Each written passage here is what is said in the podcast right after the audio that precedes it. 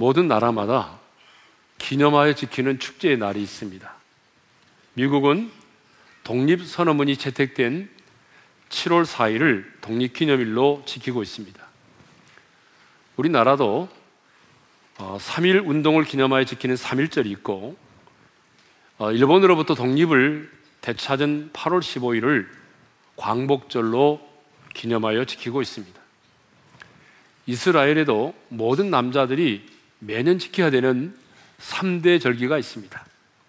무교절, 칠칠절, 그리고 초막절입니다. 그런데 이 3대 절기 말고도 반드시 지켜야 되는 또 하나의 절기가 있습니다. 그게 바로 불임절입니다. 자, 오늘은 이 불임절에 관해서 함께 나누기를 원하는데요. 이 불임절이란 무엇을 말합니까? 하나님께서 유대 민족을 아각 사람 하만에게서 구원하여 내신 것을 기념하는 절기입니다. 애굽에서 구원받은 것을 기념하여 지키는 절기가 6월절이라고 한다면 아각 사람 하만에게서 구원받은 것을 기념하여 지키는 절기가 바로 불임절입니다. 그런데 이 불임절을 바로 이해하기 위해서는요, 역사적 배경을 우리가 알아야 됩니다. 특별히 역사적 배경 가운데 왕후 웨스더와 모르드게 그리고 하만이라고 하는 사람에 대해서 우리가 알아야만이 이 불임절을 온전히 이해할 수가 있습니다. 아하수에로 왕이 페르시아를 통치하고 있을 때에 하만이라고 하는 사람이 그 나라의 총리가 되었습니다. 이 하만의 권세는 하늘을 찌를 듯 했습니다. 그래서 그가 왕궁에서 나오면 모든 신하들이 그 앞에 엎드려 절을 했고요. 백성들이 허리를 굽혔습니다. 그런데 하만이 왕국문에 이렇게 출입을 해도 뻣뻣이 서서 허리를 굽히지 않고 머리를 조아리지 않았던 한 사람이 있었습니다. 여러분 그 사람이 누구죠? 바로 모르드게라고 하는 사람이죠.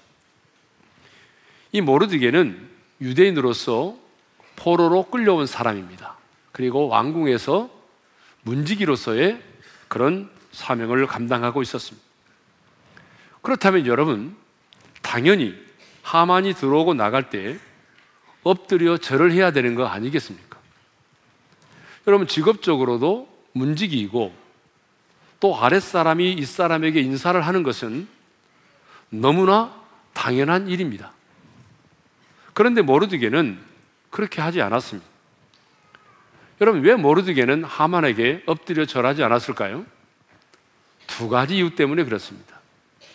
그 첫 번째 이유는 단순한 인사가 아니라 경배를 요구했기 때문에 그렇습니다. 하만이 요구했던 것은 단순한 인사가 아니라 엎드려 절을 하라는 것입니다. 경배를 요구한 것이죠. 여러분, 페르시아 제국에서 어떤 대상을 향하여 이렇게 무릎을 꿇고 엎드려 절을 한다고 하는 것은 단순한 애의 표현이 아니라 신적 경배에 해당되는 것이었습니다. 경배를 받으실 분은 하나님 한 분이신데 어떻게 인간을 경배할 수 있습니까? 그래서 모르드게는 엎드려 절을 하지 않았던 것입니다. 두 번째는 하만이 영적인 원수이기 때문에 그렇습니다. 하만은 아각의 후손이었습니다. 여러분 아각은 사무엘에 의해서 죽임을 당한 아말렉 왕 아각을 말합니다. 그러니까 하만은 아말렉의 후손이고 모르드게는 유대인의 후손인 것이죠. 그런데 이 아말렉과 유대인은요 철천지 원수지간입니다. 그래서 하나님은 이스라엘 백성들에게 아말렉이 내게 행한 일을 잊지 말고 기억하라고 말씀하셨고 출애굽기 17장 16절에서는 이렇게 말씀하셨습니다. 우리 다 같이 읽겠습니다. 시작. 아말렉과 더불어 대대로 싸우리라. 그리고 사울 왕이 아말렉과 싸울 때는 하나도 남기지 말고 모두 진멸할 것을 명령을 하셨습니다. 그러면 왜 하나님은 아말렉에 대해서 그렇게 말씀하셨을까요? 그 이유가 있습니다. 거슬러 올라가서 출애굽한 이스라엘 백성들이 약속의 땅 가나안을 향하여 나아갈 때에 가나안에 들어가지 못하도록 그 길을 가로막고 그리고 비굴하게 그 대열에서 이탈한 피곤하여 지쳐진 사람들을 뒤에서 공격했기 때문입니다. 신명기 25장 18절을 읽겠습니다. 다 같이 읽습니다. 시작. 곧 그들이 너를 길에서 만나 네가 피곤할 때에 내 뒤에 떨어진 약한 자들을 쳤고 하나님을 두려워하지 아니하느니라. 신명기 25장 18절에 보게 되면 이렇게 이스라엘 백성들이 가나안 땅을 향하여 나아갈 때 그들이 그 가는 길을 가로막고 뒤에 처진 자들을 뒤에서 비열하게 공격을 했다는 것입니다. 여러분 영적으로 보게 되면 이 내용은 뭐냐면 거듭난 그리스도인들이 거듭난 그리스도인들이 저 가나안 땅, 가나안 땅은 천국을 말하죠. 저 천성을 향하여 나아갈 때에 그 가나안 땅, 천국에 들어가지 못하도록 그 길을 가로막아 서고 그리고 그 신앙의 대열에서 이탈한 자를 뒤에서 공격하는 어둠의 세력을 상징한다는 것입니다. 그러니까 아말렉은 역사 속에 존재했던 한 족속이 아니라 구원받은 하나님의 백성들을 대적하는 원수를 상징한다는 것입니다. 그런데 여러분, 누가 아말렉의 공격을 받았습니까? 여러분, 지금도 아말렉의 공격은 계속되고 있는데요. 여러분, 어떤 사람들이 아말렉의 공격을 받았죠? 피곤하여 대열에서 이탈한 자들입니다. 신앙 공동체에서 이탈한 자들이 아말렉의 공격을 받았다 그 말이죠.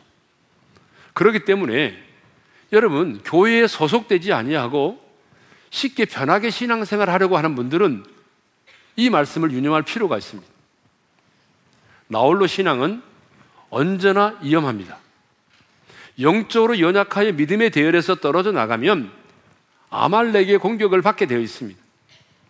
그러므로 여러분 좀 불편하더라도 언제나 신앙의 공동체 안에 머물러 있기를 주님의 이름으로 축원합니다. 함께 하나님이 주신 비전을 품고 함께 나아가야 합니다. 신앙의 행진에서 나고자가 되면 안 됩니다. 이렇게 아말렉이 하나님의 백성을 대적하는 온수였기 때문에 모르드게는 하만에게 엎드려 절을 하지 않았던 것입니다. 하만은요, 유대인인 문지긴 모르드게가 자신에게 엎드려 경배하지 않자 화가 치밀어 올랐습니다. 아니 다른 사람도 아닌 문지기가 말이죠. 그것도 예부터 철천지 온수로 여겨졌던 유대인이 자기에게 절을 하지, 절을 하지 않았다고 하는 것은 더 이상 용납될 수가 없는 일이었습니다. 분노가 치밀어 올랐습니다.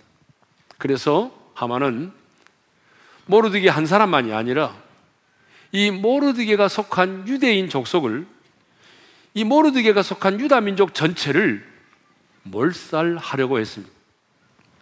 당시 페르시아 왕국에는 약 70만 명의 유대인들이 살고 있었다고 전해지고 있습니다. 그런데 유대인들을 몰살시키려면 여러분 왕의 허락이 있어야 되는 거 아닙니까? 그래서 유대인들을 멸절, 멸절시키기 위해서 왕에게 나아가서 이렇게 말합니다. 왕이요. 여러 지방 가운데 흩어져 살고 있는 보잘 것 없는 한 민족이 있는데 바로 유대인들을 말하죠. 그들은 자신들 나라의 법률과 풍속은 따르면서도 이 나라의 법규와 풍속은 따르지 않고 있습니다. 그러므로 언젠가는 이들이 우리나라를 못마땅히 여겨서 반란을 일으킬 것이니 이참에 조서를 내려서 진멸해 버립시다. 라고 제안을 했던 것이죠. 그러자 왕은 자기의 반지를 손에서 빼어서 하만에게 주면서 너의 소견에 좋을 대로 행하라고 했습니다. 네가 원하는 대로 해라. 이렇게 왕의 허락을 받아낸 하만은 정월 13일 이 13일에 왕의 의인이 찍힌 조서를 전국에 내려보냈습니다. 왕의 직인이 찍힌 이 조서의 내용은 이렇습니다. 예수도 3장 13절인데요. 다 같이 읽겠습니다. 시작. 열두째 달 곧 아달월 13일 하루 동안에 모든 유다인을 젊은이, 늙은이, 어린이, 여인들을 막론하고 죽이고 도륙하고 진멸하고 또 그 재산을 탈취하라. 아달월, 아달월은 12월입니다.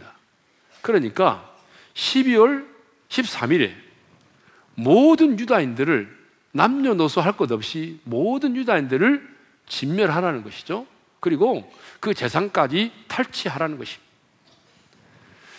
여러분 이 조서의 내용은요. 이 바사 제국 페르시아에 살고 있는 모든 유대인들을 추방하라. 추방시키라고 하는 게 아니었어요. 잡아 죽이라는 것입니다. 그것도 한 사람도 남기짐없이 그 민족 전체를 다 도륙하고 진멸하라는 것이죠. 그리고 그들의 재산까지 탈취하라는 것입니다. 여러분 추방만 당해도 얼마나 억울합니까? 지금 선교사님들이 많이 추방을 당하고 있습니다.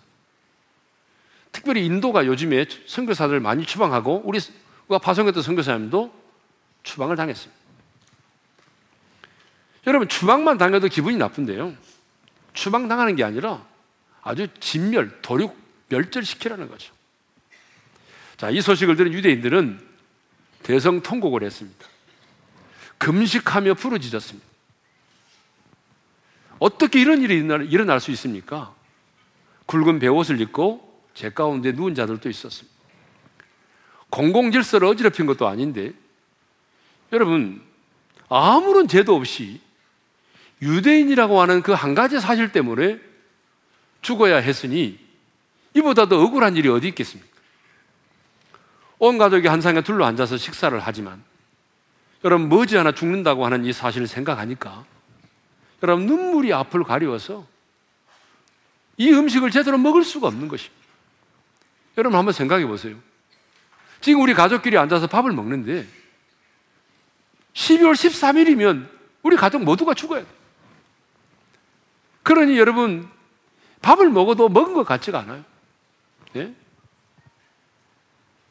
그들은 살아있지만 여러분 죽은 사람과 마찬가지였습니다. 하만에게 속한 일당들은 여러분 지나가면서 유대인들을 볼 때마다 비아냥거립니다. 내 손에 죽어야 돼. 12월 13일이면 너는 내 손에 죽어. 이렇게 비아냥거렸단 말이죠. 여러분 얼마 있지 않으면 죽어야 될 사람이기 때문에 유대인들은요. 여러분 얼굴을 들고 거리를 다닐 수가 없었습니다. 그들은 분노와 슬픔과 비통 속에 모든 소망을 잃어버린 채 죽음의 날만을 기다리고 있었습니다. 그런데 말입니다. 어서 많이 들어본 것 같죠? 근데 놀라운 일이 생겼습니다. 그런데 정말 놀라운 일이 일어났습니다. 왕의 의인이 찍힌 또 하나의 조서가 전국 127도에 반포되었습니다. 여러분, 또 다른 왕의 칙령이 반포되었습니다. 그 두 번째 소서의 내용은 뭐냐면 유대인이 멸절당하기로 정해져 있는 12월 13일에 유대인을 죽이려고 했던 그 모든 자들을 도륙하고 진멸하라는 것입니다. 원수를 갚으라는 것입니다. 여러분, 왜 갑자기 이런 일이 벌어졌을까요? 유대 민족을 진멸하고자 했던 그 하만의 음모가 모르드게와 왕후 웨스터에 의해서 들통이 났기 때문에 그렇습니다. 왕은 왕후 웨스터와 모르드게를 통해서 그 하만의 음모를 깨닫고 난 다음에 모르드게를 잡아 죽이기 위해서 높이 만들어 놓은 나무 위에 여러분 하만을 매달아 죽게 했습니다. 그리고 하만이 가지고 있던 그 어마어마한 재산을 빼앗아서 왕후 에스더에게 주었습니다. 모르드게는 예전에 왕의 생명을 살려준 은인이었음이 밝혀져서 하만을 대신하여 여러분 이 바사 제국의 페르시아 제국의 국무총리가 되었습니다. 여러분 이쯤 되면 우리가 와 해야 되잖아요. 근데 여러분들 와도 안 하잖아요 지금. 예? 그리고 유대인들은 두 번째 저서의 내용을 따라서 자기들을 죽이려고 했던 그 원수들을 잡아 죽이기 시작을 했습니다. 9장 16절에 보게 되면 유대인들은 자기를 죽이려고 했던 원수들을 잡아 죽였는데 무려 7만 5천 명을 잡아 죽였습니다. 여러분 얼마 전까지만 해도 몰살이기에 처해 있던 자들이 신분을 보장받게 되었습니다. 유다인들의 이상이 바뀌게 되었습니다. 그래서 성경에 보니까 우리나라로 말하면 주민등록증을 할 때에 또 다른 민족의 사람들이 나도 유다 민족으로 해달라고 그렇게 말할 정도로 유다 민족의 이상이 바뀌어졌습니다. 여러분, 꿈만 같은 일이 일어난 거죠. 정말 기가 막힌 대역전이 일어난 것입니다. 사랑하는 성도 여러분. 이 사실을 통해서 우리가 알 수 있는 것은 저와 여러분이 믿고 있는 하나님은 역전의 하나님이시라는 사실입니다.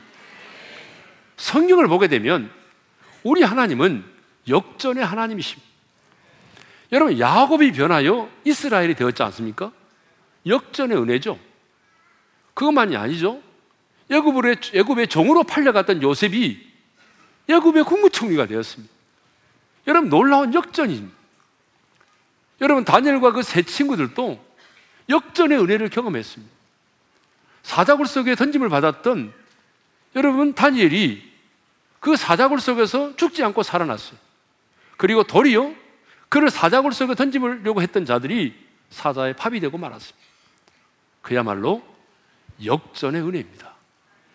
여러분, 우리 예수님이 십자가 달려 죽으시고 부활하신 이 사건도 따지고 보게 되면 역전의 은혜죠. 온수 마귀는 하나님의 아들 예수 그리스도를 십자가에 못 박아 죽이고 난 다음에 샴페인을 터뜨렸습니다. 우리가 하나님의 아들을 십자가에 못 박아 죽였다. 우리가 승리했다. 그런데 여러분, 그건 진정한 승리가 아니었습니다. 왜냐하면 하나님의 아들 예수님이 십자가에 죽으심으로 우리의 죄값을 완벽하게 지불하셨고 그분은 사망 권세를 깨뜨리고 부활하셔서 도리어 마귀의 일을 멸하셨던 것입니다. 놀라운 역전입니다. 우리 하나님은 역전의 하나님이십니다.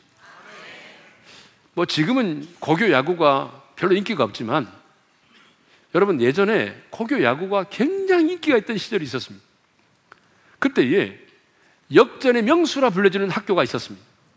군산상고. 여러분 군산상고는 그 당시에 역전의 명수였습니다. 군산상고 나오신 분 한번 손들어 보실랍니까? 한 분도 안 계시네요. 네. 아주 군산상고는 역전의 명수였어요. 항상 치고 있다가 마지막에 역전을 했어요. 그런데 역전의 은혜를 가장 많이 경험했던 사람이 성경에 나오는 인물 중에 바로 다윗입니다. 다윗은 끊임없이 역전의 은혜를 경험했어요. 그래서 인생의 마지막에 시편 23편 5절에서 이렇게 하나님을 노래합니다. 다 같이 읽겠습니다. 시작. 주께서 내 원수의 목전에서 내게 상을 차려 주시고 기름을 내 머리에 부으셨으니 내 잔이 넘치나이다. 사울이 그토록 다윗을 잡아 죽이려고 했지만 하나님은 그 사울의 목전에서 그 다윗을 생명싸게 안에 보호하셨습니다.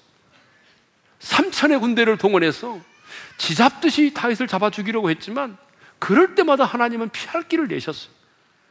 그리고 나중에는 어떻게 하셨습니까? 이스라엘의 왕으로 세워주셨습니다. 역전의 은혜를 경험했죠. 여러분, 운동 경기에만 역전이 있는 것이 아닙니다. 우리의 인생 가운데도 역전이 있습니다. 할렐루야. 하나님이 나와 함께 하시면 하나님의 사람의 누리는 이 세상을 살아가면서 역전의 은혜를 경험하며 살 수 있습니다. 그러므로 여러분, 지금 힘들고 어렵다고 포기하지 않기를 바랍니다. 지금 내 인생이 힘들고 어렵다고 여러분, 여러분의 인생을 포기하지 않기를 바랍니다. 여러분의 인생은 끝이 난 게 아닙니다. 제가 늘 얘기하지만 여러분의 인생에 가장 좋은 날은 아직 오지 않았습니다. 그러므로 여러분, 하나님은 우리의 인생 가운데 역전의 은혜를 베풀기를 원하시기 때문에 지금 힘들고 어렵다고 여러분, 여러분의 인생을 자포자기 하지 않기를 바랍니다. 이렇게 역전의 은혜를 경험한 이스라엘 백성들은 아달월 12월 13일에 온수를 갖고 다음 날인 12월 14일에 서로 선물을 주고받으면서 찬치를 베풀었습니다. 그런데 이 수도인 수산성에 거한 유대인들은 12월 13일에 유대인들을 자기를 죽이려고 했던 사람들을 다 죽이지 못했습니다. 그래서 왕에게 하루를 더 연장받아서 12월 13일과 14일에 이틀에 걸쳐서 자기를 죽이려고 했던 유대인, 자기를 죽이려고 했던 자들을 하만의 일당들을 잡아 죽이는 일을 했습니다. 그래서 모르디게는 대역전의 은총을 허락하신 이날을 기념하여 12월 14일과 15일을 불임절로 지키게 했던 것입니다. 21절을 읽겠습니다. 다 같이요. 한 규례를 세워 해마다 아달월 14일과 15일을 지키라. 그러면 왜 불임절이라고 했는지 그 이유를 알아야 되지 않겠습니까? 이 불임이라고 하는 말은 부르라고 하는 말에서 왔어요. 이 부르라는 말의 뜻이 뭐냐면 우리가 제비 뽑기를 할 때 그 제비라는 뜻이에요. 그러면 왜 불임절이라고 했느냐? 그 이유가 있습니다. 하만이 하만이 왕으로부터 유대인들을 죽여도 좋다. 그래서 왕으로부터 유대인들을 진멸할 수 있는 고난을 부여받았지 않습니까? 그때에 그가 곧바로 유대인들을 죽이지 않고 어느 날 어느 날을 선택하여 유대인들을 진멸할까 하다가 제비를 뽑았다는 것입니다. 유대인들을 멸절하기 위해서 나를 잡았는데 제비를 뽑았는데 그게 아다롤이었습니다. 그러니까 정월 13일에 조서를 내렸는데 실제로 유대인들을 진멸할 수 있는 것은 12월입니다. 12월 13일이었어요. 그런데 여러분 유대인들이 자기를 해하려고 하던 자들을 원수를 갚는 날을 하루에 못하고 이틀에 걸쳐 했단 말이죠. 그래서 제비들이 됐어요. 그래서 이 불임, 불임이라고 하는 것은 불의의 복수입니다. 그래서 불임절이 된 것이죠. 예, 제비들, 제비들이라고 하는 말이죠. 그런데 여러분, 이 불임절은 이스라엘에게만 있는 것이 아니라 오늘 우리 인생 가운데도 있습니다. 특별히 5월 29일과 6월 1일 우리 교회가 새세민 축제로 지키는 날입니다. 여러분, 이 새세민 축제는요, 오늘 말씀을 가만히 들여다보게 되면 우리 인생의 불임절과 같은 날입니다. 역전의 은혜, 불임절의 영광이 임하기 전까지 유대인들의 모습을 생각해 보십시오. 불임절의 영광을 보기 전까지 그들은 살아있으나 죽은 자들의 모습이었습니다. 죽음에 대한 공포와 두려움이 그들을 짓누르고 있었습니다. 12월 13일이면 죽어야 되는 그들에게 여러분 무슨 자유함이 있겠습니까? 그들에게 무슨 소망이 있겠습니까? 아무런 소망도 없었습니다. 존재의 이유도 삶의 의미도 없었습니다. 그런데 여러분, 이 모습이 바로 예수를 알지 못하고 죄와 사망의 법 아래 매여 있는 사탄의 사슬에 매여 있는 죽은 영혼들의 모습이라는 사실입니다. 이 모습이 불인절의 영광이 임하기 전까지의 이스라엘 백성들의 이 처참한 모습이 아직 예수님을 영접하지 못하고 죄와 사망의 법 안에 매여 있는 자들 그들의 모습이라는 사실이죠. 그런데 그들에게 역전의 은혜, 여러분 불임절의 영광이 임했습니다. 새로운 칙령이 선포되었습니다. 그들은 더 이상 죽음의 법 안에 매임을 당하지 않게 되었습니다. 여러분 그들 스스로의 실력이 있어서 그렇게 됐습니까? 이스라엘 백성들에게 스스로 능력이 있어서입니까? 대적을 이길 만한 힘이 있어서 그랬습니까? 아니죠. 그들이 자기를 죽이려고 하는 자들을 온수를 대갖고 그 압제에서 해방될 수 있었던 유일한 근거는 뭐죠? 왕의 토장에 찍힌 칙령입니다. 왕의 의인이 분명히 왕의 의인이 찍혀 있는 그 조서 때문입니다. 왕의 의인이 찍힌 그 칙령 때문에 그들은 당당하게 나가서 자기를 죽이려고 하던 자들을 죽였습니다. 그리고 그 모든 대적으로부터 자유함을 얻게 했습니다. 오직 왕의 의인이 찍힌 칙령 때문에 모든 대적에게서 벗어나 평안함을 얻었습니다. 슬픔이 변하여 기쁨이 되었습니다. 본문 22절 상반절을 읽겠습니다. 시작. 이달 이날에 유다인들이 대적에게서 벗어나서 평안함을 얻어 슬픔이 변하여 기쁨이 되고 애통이 변하여 길한 날이 되었으니 그렇습니다. 왕의 칙령 때문이었습니다.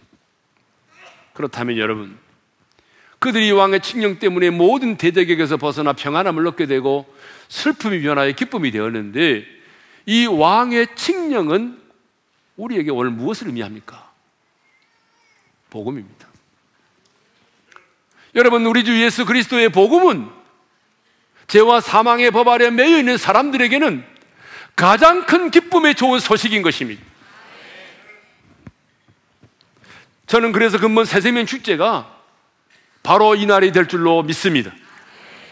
왕의 칙령이 죽음을 기다리고 있던 이스라엘 백성들에게 가장 큰 기쁨의 소식이었던 것처럼 여러분 우리 주 예수 그리스도의 복음은 죄와 죽음의 법 아래 놓여 있고 두려움 가운데 사는 자들에게는 가장 큰 기쁨의 소식이 되는 것입니다.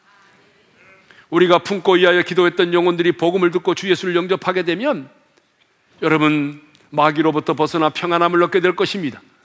슬픔이 변하여 기쁨이 될 것입니다. 한숨이 변하여 노래가 될 것입니다.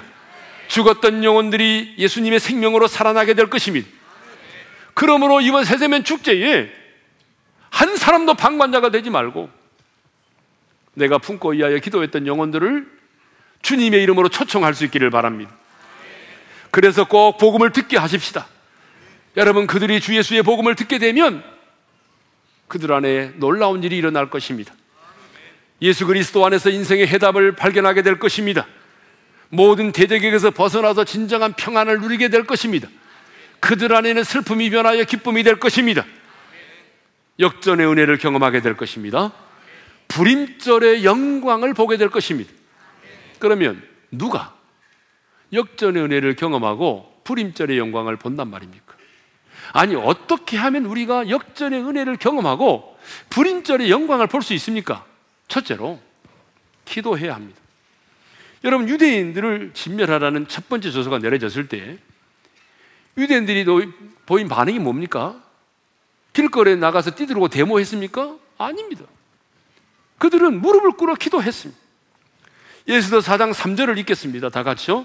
왕의 명령과 조서가 각 지방에 이름에 유다인이 크게 애통하며 금식하며 울며 부르짖고 굵은 베옷을 입고 제 누운 자가 무수하더라. 유대인들을 진멸하라고 하는 초소가 내려졌을 때에 백성들은 울며 금식했어요. 부르짖었습니다. 4장 16절을 보게 되면 예수들은 그 수도 수산성에 살고 있는 모든 유대인들이 모여서 나를 위해서 기도해 달라고 부탁을 했습니다. 그리고 이 왕후 에스더인 자기를 시종 들고 있던 시녀들과 함께 3일 동안을 금식하며 기도했습니다. 여러분의 인생 가운데 역전의 은혜를 경험하기를 원하십니까? 여러분의 삶의 현장 속에 불임절의 그 영광을 보기를 원하십니까? 그렇다면 여러분 기도해야 합니다. 때로는 금식하며 울며 부르짖어 기도해야 됩니다. 왜냐? 하나님은 반드시 기도할 때 응답하시고 기도할 때에 모든 환란에서 우리를 구하여 내시고 우리를 영화롭게 하신다라고 약속을 하셨습니다. 시편 91편 15절을 읽겠습니다. 다 같이요. 그가 내게 간구하느니 내가 그에게 응답하리라. 그들이 환란 당할 때에 내가 그와 함께하여 그를 건지고 영화롭게 하리라. 하나님은 기도할 때 응답해 주시고 기도할 때 내가 너희를 환란에서 구하여 내고 그리고 영화롭게 하신다라고 말씀하셨습니다. 환란 날에 나를 부르라 내가 너를 건지리니 네가 나를 영화롭게 하리라고 말씀하셨습니다. 우리 하나님은 전능하신 하나님이시지만 반드시 기도를 통해서만 일을 행하십니다. 그러므로 한 영혼이 죽게 돌아오는 과정을 보게 되면 여러분 누군가의 기도가 있었다는 사실입니다. 기도 없이 돌아오는 사람은 한 사람도 없습니다. 그러니까 여러분 한 영혼이 죽게 돌아오는 과정 속에 누군가의 기도가 있었습니다. 여러분 그 기도의 사람이 여러분이 될 수 있기를 주님의 이름으로 축원합니다. 하나님은 기도하는 자에게 역전의 은혜를 허락하시고 불임절의 영광을 보게 하십니다. 두 번째로 자기 희생이 있어야 합니다. 예수도 4장 16절 하반절 읽겠습니다. 시작. 금식한 후에 규례를 어기고 왕에게 나아가니 죽으면 죽으리다 하니라. 여러분, 예수는요, 금식, 기도만 하고 있지 않았습니다. 3일 동안 금식하며 기도하고 난 다음에 내가 죽으면 죽으리라고 하는 일사각오의 신앙을 가지고 왕 앞에 나아갔습니다. 여러분, 이것은 규례를 어기고 나가는 것입니다. 왕이 부르지 않았지만 왕 웨스터는 마음대로 나갈 수가 없어요. 이건 목숨을 건 희생입니다. 예수도의 희생이 없었다고 한다면 불임절의 영광은 볼 수가 없었습니다. 이 예수도의 희생이 없었다고 한다면 역전의 은혜는 임하지 않았을 것입니다. 예수도는 뭐 내가 열심히 기도했으니까 뭐 왕이 나를 불러주겠지? 내가 3일 동안 금식하며 기도했으니까 뭐 하나님이 알아서 해주시겠지? 그리고 가만히 있지 않았다는 거예요. 우리는 기도만 하고 끝날 때가 참 많아요. 내가 3일 동안 금식하며 기도했으니까 내가 품고 이하에 기도했던 그 영혼 하나님이 초청해 주시겠지? 불러 주시겠지? 여러분 이런 생각을 하고 있단 말이에요. 근데 왕후에 여러분 예수들은 그렇게 하지 않았어요. 3일 동안 금식하고 난 다음에 내가 기도했으니까 하나님이 알아서 해 주시겠지 그렇게 생각하지 않았어요. 자기가 직접 희생했어요. 자기가 희생과 헌신과 수고가 있었다는 거예요. 여러분 그렇습니다. 역전 은혜가 임하려면 여러분 하나님이 우리가 하나님 앞에 기도해야 되겠지만 기도하고 난 이후에 내가 그 사람의 영혼의 구원을 위해서 하나님이 내 가정에 행하실 일을 위하여 희생과 헌신과 수고가 있어야 된다는 거예요. 희생과 헌신과 수고 없이는 여러분 한 영혼이 죽게 돌아오지 않습니다. 반드시 한 영혼의 구원을 위해서 여러분 희생하고 헌신하며 수고하시기를 주님의 이름으로 축원합니다. 세 번째로는요. 연합하여 싸웠다는 것입니다. 자, 예수도 9장 2절을 읽겠습니다. 다 같이요. 유다인들이 아수에르 왕의 각 지방 각 읍에 모여 자기들을 해하고자 한 자를 죽이려 하니 무슨 얘기냐 그러면 두 번째 소서가 내려왔잖아요. 그래서 12월 13일에 이제 자기들을 해하려 한 사람들을 쳐 죽이는 영적 전쟁을 해야 되는데 이 전쟁을 할 때 각자가 개별적으로 하지 않았다는 것입니다. 사람들이 각 지방별로 각 읍 단위로 모였다는 거예요. 하나님의 사람들이 모여서 함께 영적 전쟁을 치렀다는 것입니다. 개별적으로 영적 전쟁을 치르지 않고 함께 연합하여 영적 전쟁을 치렀다는 것이죠. 여러분, 영적 전쟁에 있어서 가장 중요한 것이 뭐냐 그러면 연합입니다. 연합이에요. 아무리 막강한 군대가 있을지라도 자중질환이 일어나면요, 여러분, 피할 수밖에 없습니다. 그 중요한 것은 여러분, 이 땅의 교회가 그래서 그리스도 안에서 하나 되는 게 그래서 중요한 것입니다. 우리가 교회를 말할 때 여러분 이 보이는 이 예배당은 예배당이죠. 이건 교회가 아닙니다. 여러분 교회라고 하는 것은 크게 두 가지로 나누어집니다. 이 지상의 교회와 천상의 교회가 있습니다. 지상의 교회는 이 땅에 있는 예수 믿는 모든 사람을 말하는 것이고 천상의 교회는 천국에 가 있는 이미 구원받은 백성들을 말하는 것입니다. 그런데 이 지상의 교회는 전투 교회라고 말하고 천상에 있는 교회는 우리가 승리 교회라고 말합니다. 왜요? 천국에 가 있는 하나님의 사람들에게는 재성과의 싸움도 없고 마귀와의 싸움도 없습니다. 이미 그들은 승리했습니다. 그러나 이 땅을 살아가고 있는 우리들은 어떻습니까? 내 안에 있는 재성과 싸워야 되고 여러분 보이지 않는 어둠의 영과 싸워야 됩니다. 그래서 이 땅의 교회는 전투 교회라고 그럽니다. 그러니까 여러분 교회가 전투하지 않으면 그 교회는요 이 땅에 존재할 이유가 없는 것입니다. 자기들끼리 모여서 밥 먹고 친교하고 좋고 예 우리끼리 너무 좋다 친교하고 여행만 다니고 그건 교회가 아닙니다 여러분. 그건 친목 단체예요. 교회는요 끊임없이 전투를 해야 됩니다. 죄와 사망의 법 아래 놓여 있는 사탄의 사슬에 매여 있는 그 영혼들을 끌어내고 구원해 내는 것이에요. 이것이 없는 교회는 교회가 아닙니다. 그런데 이 땅의 교회는 전투하는 교회이기 때문에 그래서 그리스도 안에서 우리가 하나가 되어야 되는 것입니다. 저는 우리 오랜 교회가 주님 오시는 그날까지 정말 예수 그리스도 안에서 하나가 돼요. 정말 영적 전투를 통하여 수많은 영혼을 구원해내고 하나님의 나라를 확장시키는 그런 건강한 교회가 되기를 소망합니다. 우리 예수님도 그래서 전도자를 내보낼 때 70인 전도자를 보낼 때에 한 사람씩 내보내지 않고 두 사람씩 짝을 지어 내보냈습니다. 왜? 한 사람은 기도하고 한 사람은 복음 전하라는 거죠. 연합이 중요합니다. 네 번째로는요, 하나님의 은혜를 알아야 한다는 것이죠. 자, 아무리 우리가 기도를 많이 하고 또 우리가 희생과 수고를 아끼지 아니하고 아무리 우리가 서로 연합했다고 할지라도 하나님의 은혜가 임하지 않으면 여러분 우리는 역전의 은혜를 경험할 수가 없습니다. 하나님의 은혜가 임하지 않으면 우리는 불임절의 영광을 볼 수가 없습니다. 유다인들이 왕의 칙령을 근거로 자신들을 해하려고 했던 사람들을 죽이려고 할 때에 놀라운 일이 벌어졌습니다. 그게 뭐냐 그러면 모든 민족의 사람들이 유대인들을 유대 사람들을 유대 민족의 사람들을 두려워했다는 것이에요. 자, 예수도 9장 2절 하반절에서 3절을 읽겠습니다. 시작. 모든 민족이 그들을 두려워하여 능히 막을 자가 없고 각 지방 모든 지방 왕과 대신들과 총독들과 왕의 사물을 보는 자들이 모르드게를 두려워함으로 다 유다인을 도우니 여러분 그 당시 유대 민족은 소수 민족 가운데 하나입니다. 폰토인들과 비교해 본다면 게임이 안 됩니다. 그런데 놀랍게도 여러분 유대인들이 자기들을 죽이려고 하는 해야 자기려고 죽이려고 자기를 죽이려 했던 자들을 해하게 되는데 문제는 그 지방에 는 모든 사람들이 유대인들을 두려워 떨었다는 것입니다. 인간적으로 보게 되면 여러분 두려워 떨 이유가 하나도 없습니다. 그들은 가진 것도 없습니다. 내놓을 만한 것도 없습니다. 별 볼일 없는 소수민족입니다. 그런데 그들이 유다 민족을 두려워했습니다. 지방에 있는 모든 장차관들이 모르드기를 두려워 떨었습니다. 저는 이것이 바로 하나님의 은혜라고 믿습니다. 하나님은요, 언제나 영적 전쟁을 감당케 할 때에 이 영적 전쟁에 앞서서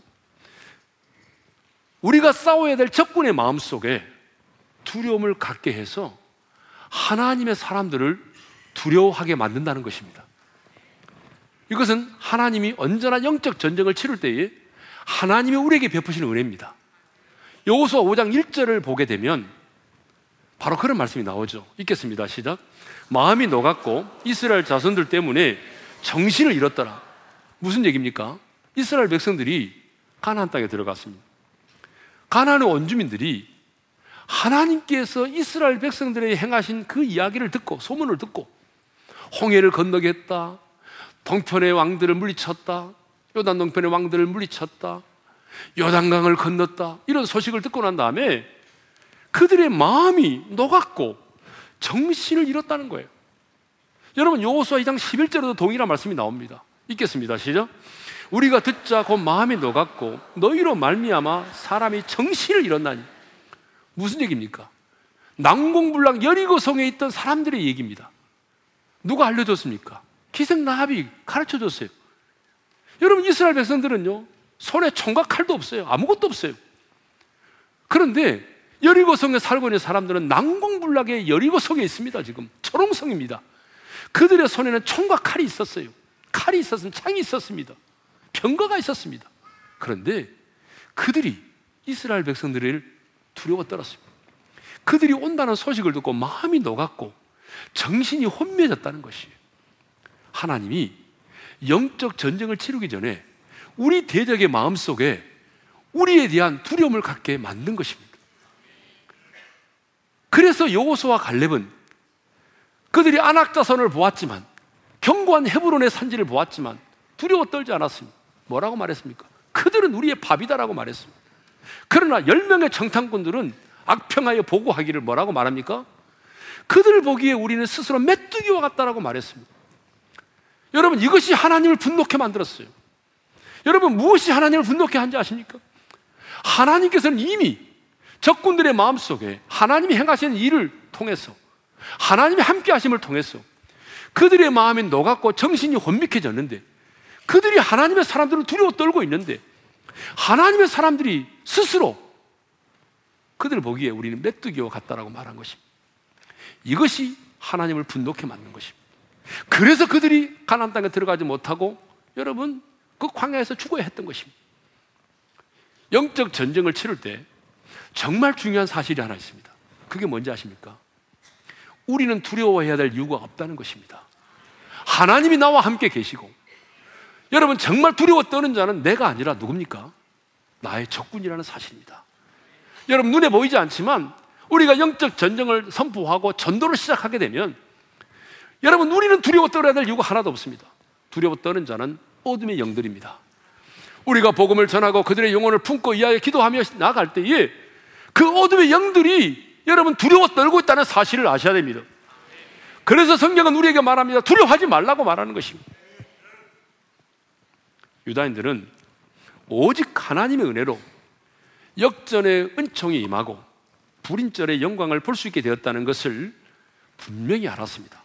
그래서 그들은 자기들을 해하려 한 자들만을 죽이고 그들의 재산에 손을 대지 않았습니다.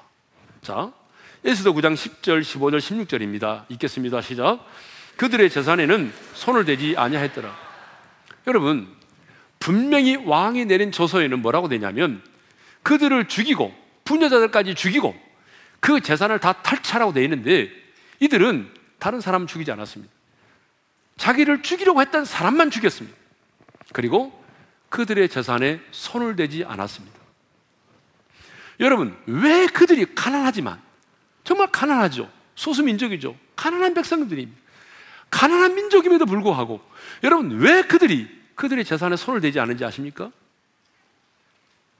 그들은 우리 힘과 우리의 노력으로 우리가 이 전쟁에서 승리한 것이 아니고, 오직 하나님의 은혜로 하나님이 싸워주셨기에 우리가 승리했다는 사실을 믿었기 때문이죠. 그러므로 우리의 수고와 우리의 노력으로 우리가 전쟁에서 승리했다면 이 전리품을 취하는 것이 마땅하지만 하나님의 은혜로 승리했기 때문에 우리는 이 전리품에 손을 대지 말자. 우리 이 재산에 손대지 말자. 라고 해서 가난했지만 그 재산에 손을 대지 않았던 것입니다. 왜? 하나님의 은혜를 보았기 때문이죠. 하나님의 은혜를 알았기 때문입니다. 말씀을 정리하겠습니다. 근본 새생명 축제가 여러분의 인생 가운데 역전의 은혜를 경험하는 기회가 되기를 원합니다. 불임절의 영광을 볼 수 있기를 원합니다. 새생명 축제만이 아니라 여러분의 인생 가운데, 여러분의 가정과 일터 가운데, 여러분의 자녀 가운데, 여러분의 기도 제목 가운데, 여러분의 비전 가운데 역전의 은총이 임하기를 원합니다. 하나님은 역전의 하나님이십니다. 하나님은 여러분의 삶 가운데 역전의 은총을 베풀기를 원하십니다. 누가 그 역전의 은총을 누립니까? 누가 불임절의 영광을 봅니까? 무릎을 꿇어 기도하는 사람입니다. 희생과 수고를 아끼지 않는 사람입니다. 서로 연합하여 싸우는 사람입니다. 하나님의 은혜를 아는 사람입니다. 여러분, 역전의 은혜를 경험하고 불임절의 영광을 보는 것은 하나님의 마음이고 하나님의 눈물이고 하나님의 뜻입니다. 오늘 주님의 마음을 가지고 이 찬양을 드리며 나가겠습니다. 당신의 마음이 있는 곳에 나의 마음이 있기를 원해요. 오직 당신의 눈물이 고인 곳에 나의 눈물이 보이길 원해요. 아버지 당신이 바라보는 영혼에게 나의 두 눈이 향하길 원해요. 아버지 당신이 울고 있는 어두운 땅에 나의 두 발이 임하길 원해요. 나의 마음이 아버지의 마음 말아 내 모든 뜻 아버지의 뜻이 될 수 있기를 나의 온 몸이 아버지의 마음 말아 내 모든 삶 당신의 삶 나의 마음이 아버지의 마음 알아. 나의 마음이 아버지의 마음 알아 내 모든 삶 아버지의 뜻이 될 수 있기를 나의 온 몸이 아버지의 마음 말아 내 모든 삶 당신의 삶 되기를. 우리 한번 눈을 감고 주신 말씀 마음에 새기며 기도합시다. 이스라엘 백성들은 역전의 은혜를 경험했습니다. 죽어야 된 그날에 그들은 죽지 않았고 도리어 온수를 제압할 수 있었습니다. 매달려 죽어야 될 그 나무에 하만이 매달려 죽었고 모르드게는 국무총리가 되었습니다. 하나님은 놀라운 역전의 은혜를 허락해 주셨죠. 불임절의 영광을 보았습니다. 여러분 불임절의 영광이 뭡니까? 대적의 손에서 벗어나 평안을 누리고 슬픔이 변화해 기쁨이 되는 그날입니다. 바로 새생명 축제는 대적의 손에서 벗어나 평안을 누리고 슬픔이 변화해 기쁨이 되는 그런 날이죠. 그래서 우리는 기도합시다. 하나님 이번 새생명 축제에 내가 품과에 의하여 기도하는 영혼들이 역전의 은혜, 불임절의 영광을 볼 수 있기를 원합니다. 하나님 내 인생 가운데, 내 가정 가운데, 내 자녀의 인생 가운데, 나의 비전 가운데, 기도의 제목 가운데 역전의 은혜를 허락해 주십시오. 불임절의 영광을 보게 도와주십시오. 여러분 그러기 위해서는 무릎을 꿇어 기도해야 됩니다. 그리고 희생과 수고를 아끼지 않아야 됩니다. 연합해야 됩니다. 하나님의 은혜를 알아야 됩니다. 여러분 우리 하나님은 역전의 명수이십니다. 여러분 인생이 끝났다고 포기하지 마십시오. 하나님은 여러분의 가정 가운데 여러분의 인생 가운데 역전의 은총을 놀아가십니다. 그래야 하나님의 하나님 되심을 드러낼 수 있기에 하나님은 언제나 역전의 명수로 우리에게 다가오십니다. 이 시간 우리 두 손을 들고 주여 한번 외치고 역전의 은총 불인절의 영광을 보기를 위하여 기도하며 나갑니다. 주여! 할렐루야! 아버지 하나님 감사합니다. 우리 인생 가운데도 역전의 은총이 필요합니다. 주여 우리 인생 가운데 역전의 은혜가 임하게 도와주시옵소서. 하나님 아버지 인생이 힘들고 어렵다고 포기하지 말게 도와주시고 절망하지 말게 도와주시고 하나님 아버지 자포자기하지 말게 도와주시고 하나님 지금 그 자리에서 무릎을 꿇어 기도하게 도와주시고 하나님 아버지 그 절망의 자리에서 무릎을 꿇어 기도하게 도와주시고 하나님의 희생과 수고를 아끼지 않게 도와주시며 연합하게 도와주시고 하나님 아버지 하나님의 은혜를 보게 하시며 하나님의 은혜를 하나님의 은혜 영광에 호소하는 기도를 드리게 도와주셨습니다. 하나님의 은혜로 말미암아 하나님의 우리가 대적의 손에서 벗어나서 평안을 누리게 도와주시고 하나님 아버지 하나님의 은혜로 말미암아 슬픔이 변하여 기쁨이 되고 하나님 아버지 정말 죽었던 자들이 살아나는 생명의 축복을 우리 모두가 누릴 수 있도록 은혜를 허락해 주시기를 간절히 바라고 원합니다.